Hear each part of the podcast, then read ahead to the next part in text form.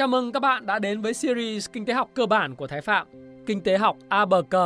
Đây là nơi cung cấp những kiến thức kinh tế cơ bản A nhất để trang bị cho bạn những kiến thức học tập, kinh doanh, đầu tư hay đơn giản là hiểu những gì đang diễn ra xung quanh mình. Khái niệm cung cầu vô cùng đơn giản mà tôi sẽ giới thiệu với bạn ngay sau đây.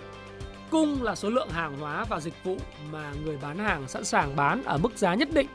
Còn cầu là số lượng hàng hóa mà dịch vụ mà người mua mong muốn nó và có khả năng mua tại mức giá nhất định.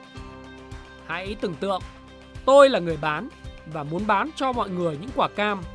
Khi tôi bán giá cao, người mua sẽ không muốn mua và trong lúc này tôi phải giảm giá xuống khi mọi người mua nhiều quả cam vì giá nó rẻ. Nếu xét về phía người mua, đây được gọi là quy luật về cầu. Khi cầu tăng, giá sẽ giảm và ngược lại còn nếu xét về phía người bán, người bán luôn luôn muốn bán được với mức giá cao nên sẵn sàng trồng nhiều cam hơn để bán. Đó là quy luật về cung.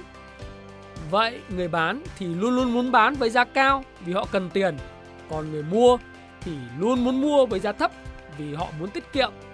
Trong lúc này, giá cả sẽ được điều chỉnh đến mức mà ở đó cả người mua và người bán đều cảm thấy hài lòng. Đây được gọi là điểm cân bằng của thị trường Tuy nhiên trên thực tế thì không đơn giản như vậy đâu. Hãy quay lại thí dụ trên, lượng người mua sẽ tăng vì giá giảm xuống khi nó quá rẻ.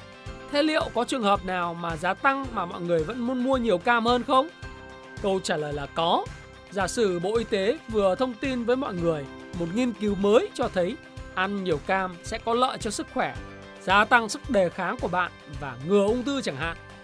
Thì lúc này đây, rất nhiều người sẵn sàng mua nhiều cam về ăn dù giá của nó có cao như thế nào đi chăng nữa.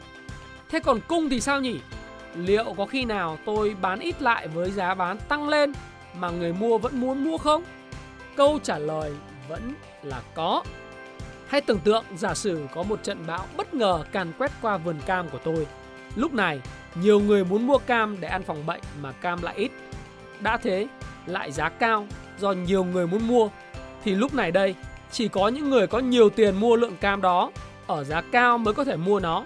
Còn tôi và bạn thì chúng ta đành chấp nhận chuyển qua ăn trái cây khác rẻ hơn vậy. Bạn thấy đấy, quy luật cung cầu thật dễ hiểu phải không nào?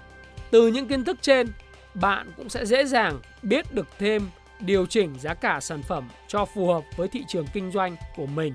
Bên cạnh đó, bạn cũng sẽ dễ dàng đoán được nếu có sự kiện nào đó bất ngờ xảy ra như dịch coronavirus hay là Covid năm 2019 vừa rồi, thì giá cả các hàng hóa sẽ biến động tương quan như thế nào?